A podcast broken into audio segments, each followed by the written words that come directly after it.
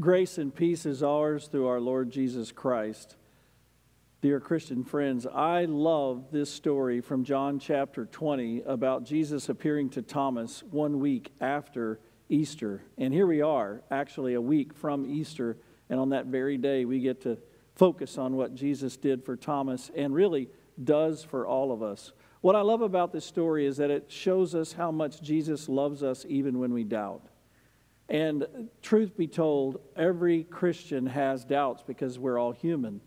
And it's been an ache of mine in my heart to watch often people who grew up hearing the good news of Jesus Christ go off to college or go off away far away from their home church and be challenged by differing ideas about Jesus and then watch their faith get dismantled by some kind of wise argument of human beings and also to have, have my own soul uh, challenged by doubtful thoughts. It's almost like it comes around like the seasons of the year. Every so often, I get these huge doubts about everything that I believe and teach to other people. And, and then you wonder, what is God thinking about me because he sees me doubting?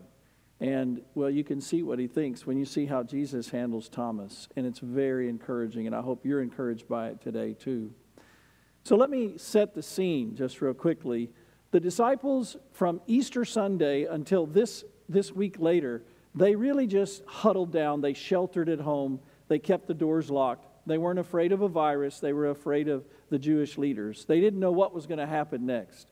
And so the, Thomas uh, was not there that, that first Easter Sunday when Jesus appeared to the others. We don't know why he wasn't there, but let's just say they have all gone through a very traumatic experience.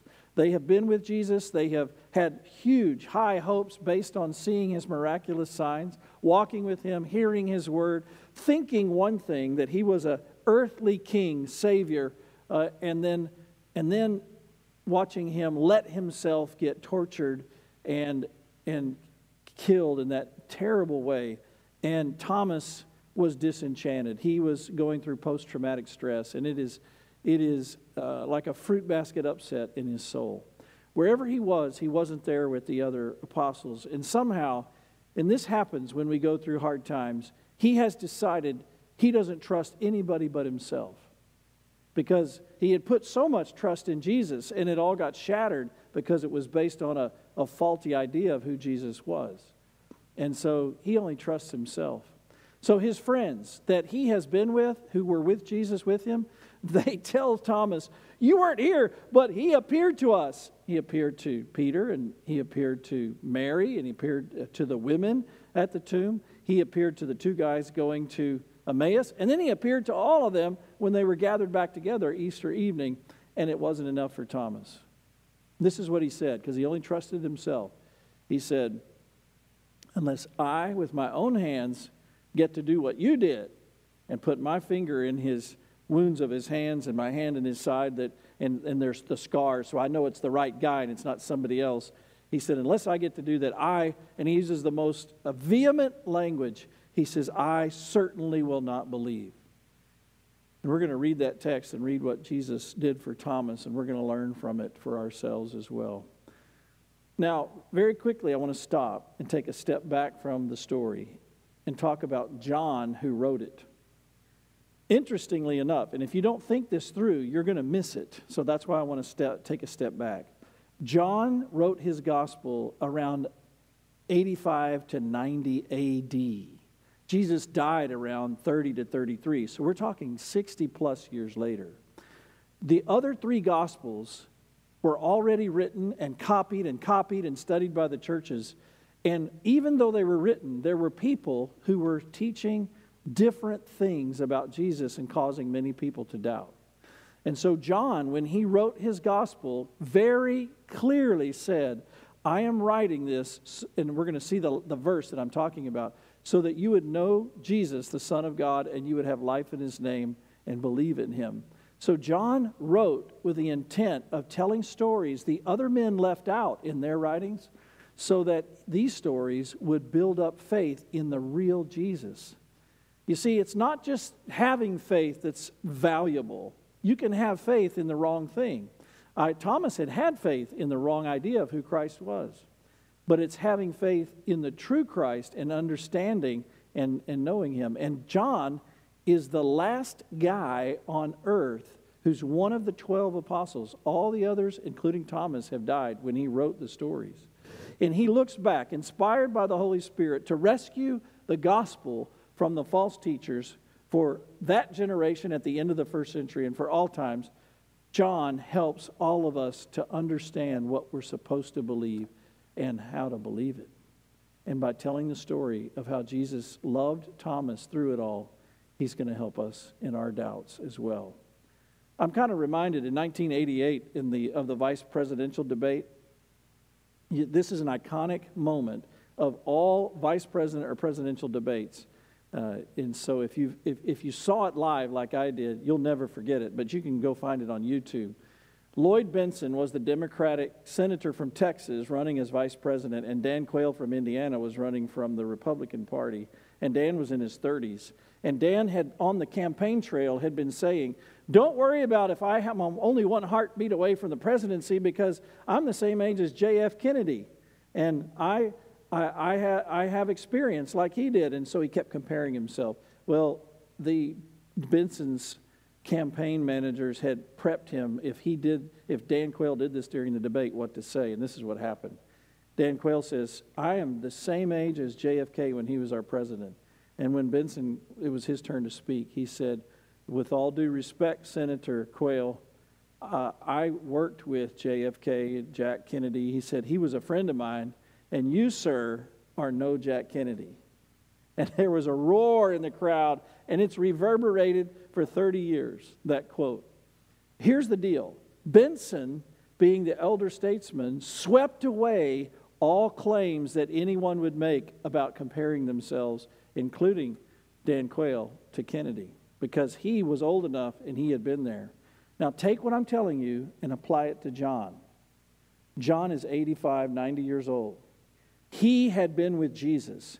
These whippersnappers running around, 30, 40, 50 years old, telling what they think about Jesus and his message, that they're, and they're skewing it and telling stories about him that aren't true. John says, I was with him. I was one of his apostles. He was a friend of mine. I saw him die.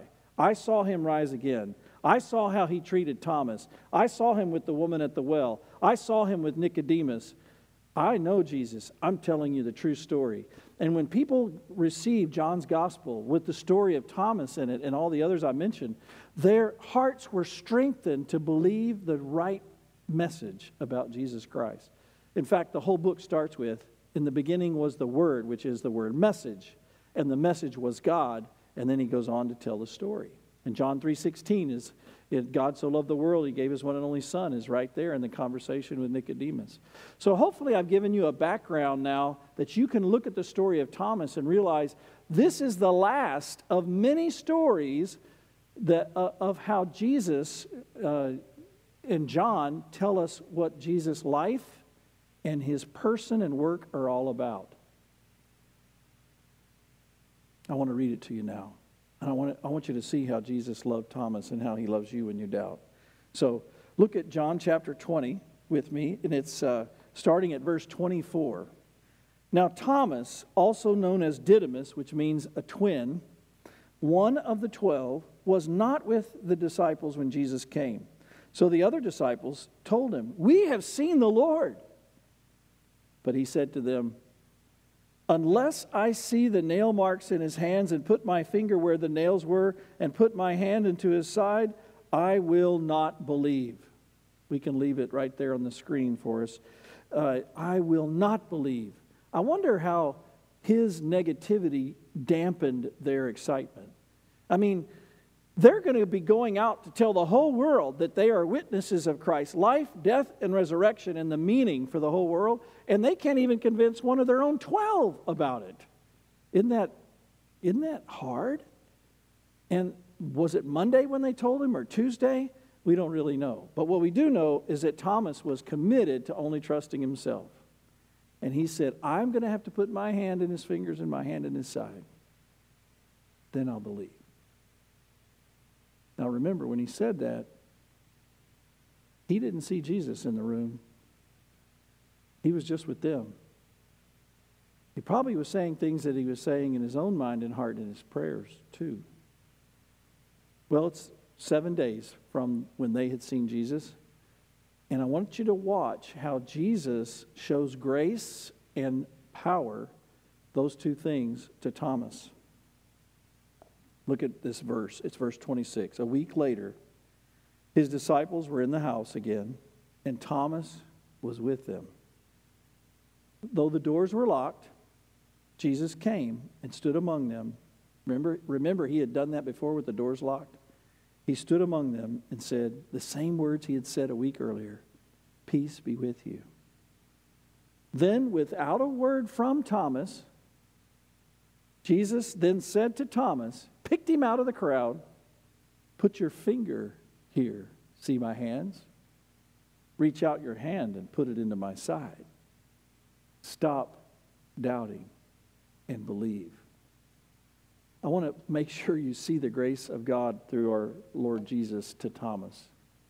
Thomas knew at that moment that Jesus, the Almighty, omnipotent Lord, had heard what he said to the other apostles. Because when Jesus walked in, he didn't overhear and eavesdrop and hear Jesus say, uh, Thomas say it. He had heard him say it days earlier. And Jesus, when he stepped into that room, said, I'm going to I'm going to give you what you asked for because I want you to have faith. I want you to believe in me. Now, he could have come in and said, Thomas, how dare you? How dare you not believe your friends and not believe all the times I told you that I was going to rise again? And so I just want to let you know you need to go the way of Judas. He didn't do that. He had mercy and grace on Thomas, and he said, Stop doubting and believe. He loved that man, and Thomas knew that he loved him. Thomas knew that he was culpable, but he knew that Jesus was condescending in grace to be merciful to him. Whenever we would have the Lord do something like this, we know we are loved. Here's something that's even uh, uh, like the gospel on steroids. What Jesus showed Thomas to prove that he was alive was the sign of his death. Get that? He put your, hand, your finger in the holes of the crucifixion and the spear that made sure I was dead. I am your Savior. I am the one that died for you, Thomas. You are saved. You are saved and you're safe. You're, you're mine. And I'm alive and everything's going to be fine. Thomas demonstrated that he got it. Look what he says. Then Thomas said to him, My Lord and my God. Um, both of the terms that you would use in any context in his day to say that Jesus was God in the flesh. He said, I am wrong. That's what he was saying. I had trusted myself, but now I realize I can and should and have to trust you, and I want to. You are my Lord and Savior, and you are my God. Notice Jesus didn't say, Oh, no, no, no, wait a minute. Now, I'm not really God. I'm like God's son, but not really God. He didn't say that. Because this is the, the, the Christ that John is heard about, saw, and was being critiqued by people. The people that were telling lies about Jesus in John, John's later years were saying that Jesus never claimed to be God. So there are several places in his gospel where John lets the story declare it. And this is one of them where Thomas says, You're my Lord and my God. And some people might look at this and say, you know, that's really just theological hair splitting that anybody would worry about the deity of Christ. No, it's not. Our whole salvation is dependent upon Jesus being the God who became flesh and died for us to, to count, count for everybody. You can't just explain it away and make it some form, an esoteric argument. You, God wants everyone, like Thomas, to quit trusting only themselves and to trust that he did the miraculous. He came down and he became a human and he died for our sins and rose again. That's what he wants us to, to hold on to. What did Jesus say next? Let's, let's look at that next verse. Then Jesus told him, Because you've seen me, you have believed in me.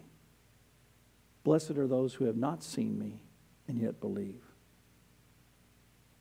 What Thomas received from Jesus is something more than what you and I will receive, and yet it's something more that actually becomes ours as a gift. Thomas was chosen to be an apostle. I wasn't chosen to be an apostle. An apostle, and we get this from the book of Acts in chapter 1, an apostle was someone who would be sent to preach the gospel in that first century that could say, I'm an eyewitness to Christ's life, teachings, his perfection, his death, his resurrection, and the meaning of his message. They had, they had to be people who had been with Jesus and seen him in his resurrection. It says so when they picked a replacement for Judas. So Thomas has a special office that he's about to fail himself out of by demanding that he has to see Jesus himself. In fact, though, Jesus was, was going to show Thomas himself. He didn't need to wait for a demand from Thomas. But Jesus wanted people to not take from the story that he revealed himself to Thomas, that Thomas's demand that he had to see him was what created faith. Because faith in what you see is no faith at all. That's knowledge. And what, what Jesus, Jesus came at a certain time in history, 2,000 plus years ago. He, he came, and this is hard for us today because we are so intoxicated with being at the end of history that we feel like we're the smartest, the greatest, and God needs to be doing his biggest work now while we're walking around the earth. No, his biggest work was done 2,000 years ago when Jesus walked around on the earth. And that message of salvation is the big thing walking around the earth right now. But Jesus has already done it all. Many centuries before he came, people had to wait, and they didn't get to see it their whole lifetime. You don't get to see it your whole lifetime, just like the people before Christ. We all look to the to place and time 2,000 years ago, and those 12 men, and, and then adding the 13th and the Apostle Paul, they were chosen by God from eternity to be the witnesses this is the testimony that John, the last living apostle, even lived way beyond the apostle Paul. That's what he's telling us by telling us the stories. Thomas, you're going to go out from this room and you're going to tell people that I'm risen from the dead for their sins. I have died and, and it's, the payment has been made. Blessed are those who believe your message. God has always wanted to reach us by a message that's how the whole book of John begins. In the beginning was the Word, the message, and the Word was with God, and the Word was God. He wants to meet us in our soul, and He wants the message to be right. It is right for, from Him, but people can get it all messed up, and they can create all kinds of doubts. And here's the message everything inside of us is tainted by sin. And we are all in need of a Redeemer and a Savior. And God knew that.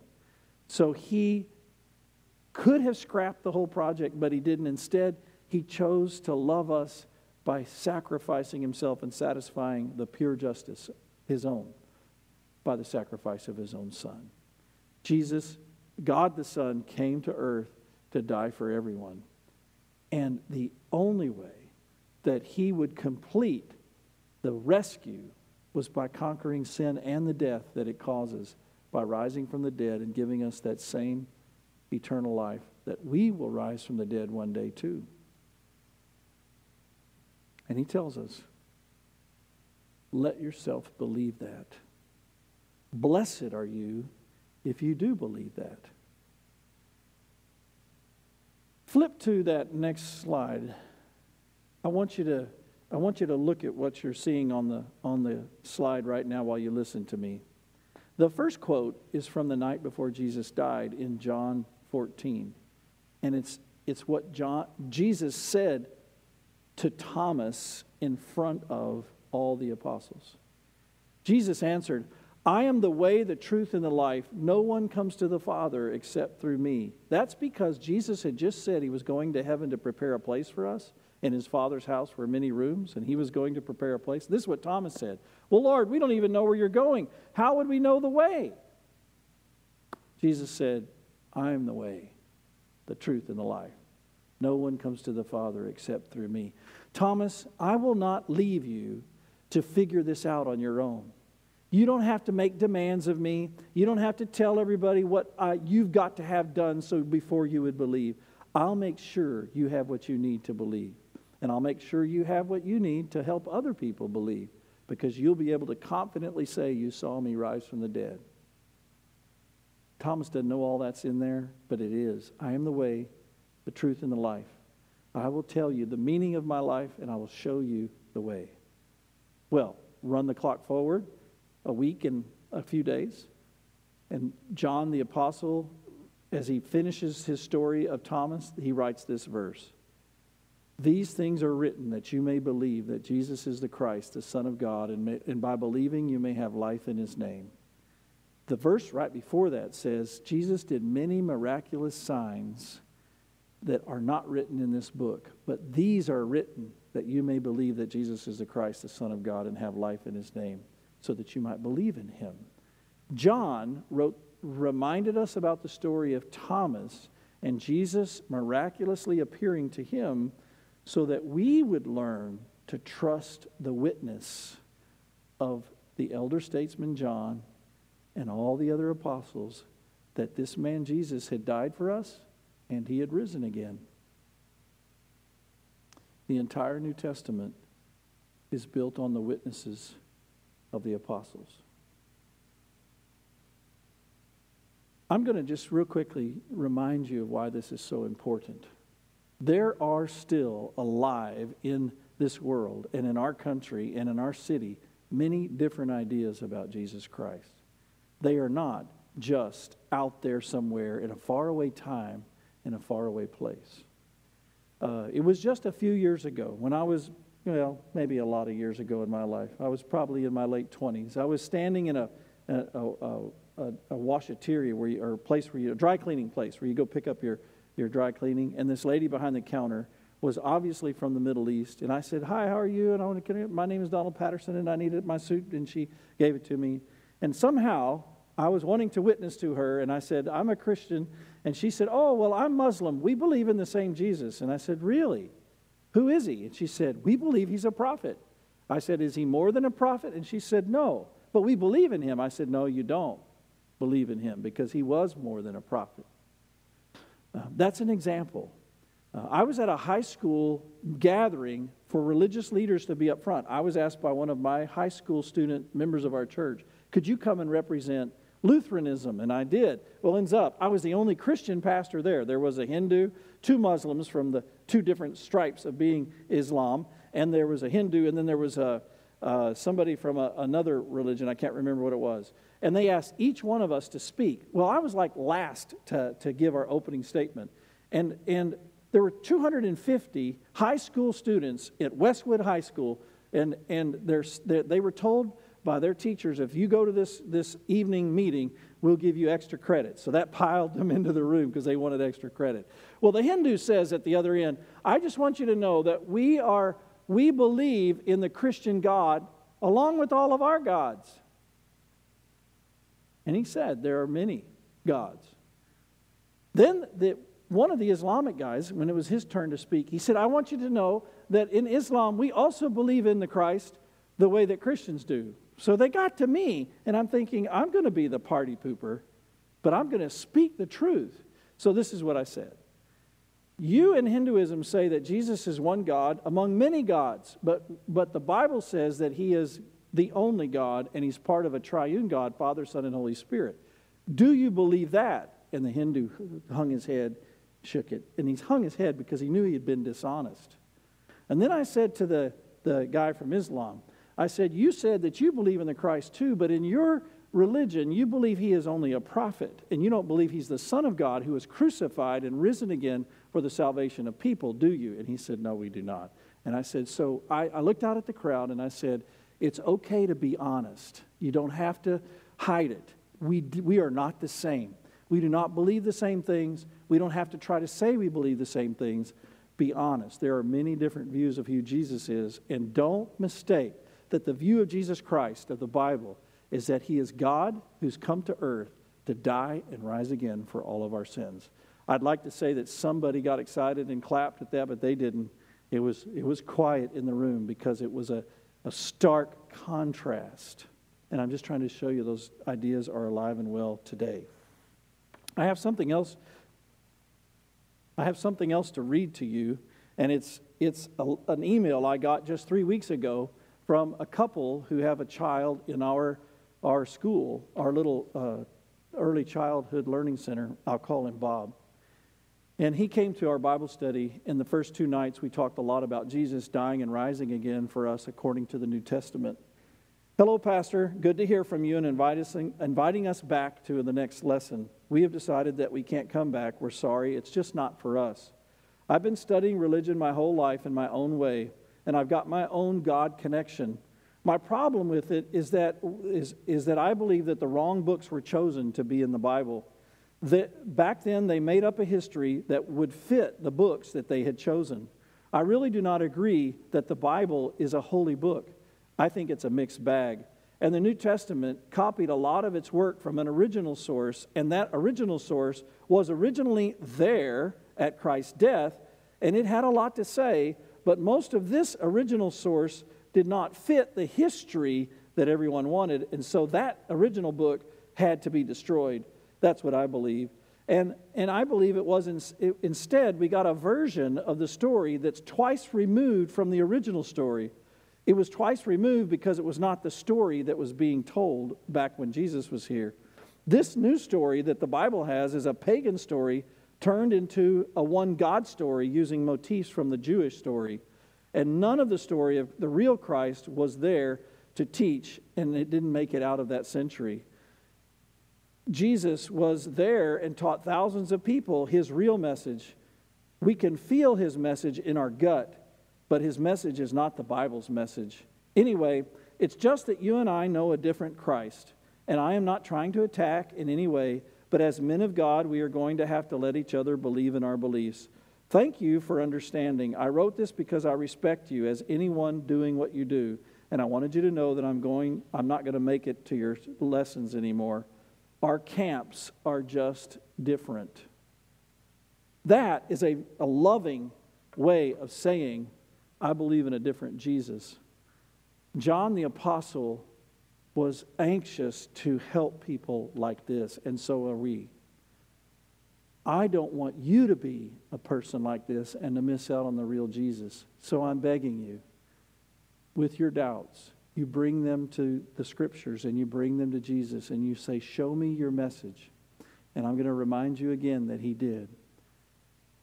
He came to live and die and rise again so you could have the hope of forgiveness, God's presence in your life every day with His grace, and eternal life forever. That's Easter. That's the good news. That is the message that Jesus gave us. That's what the apostles told us. Don't let anybody pontificate to take that away from you. Amen.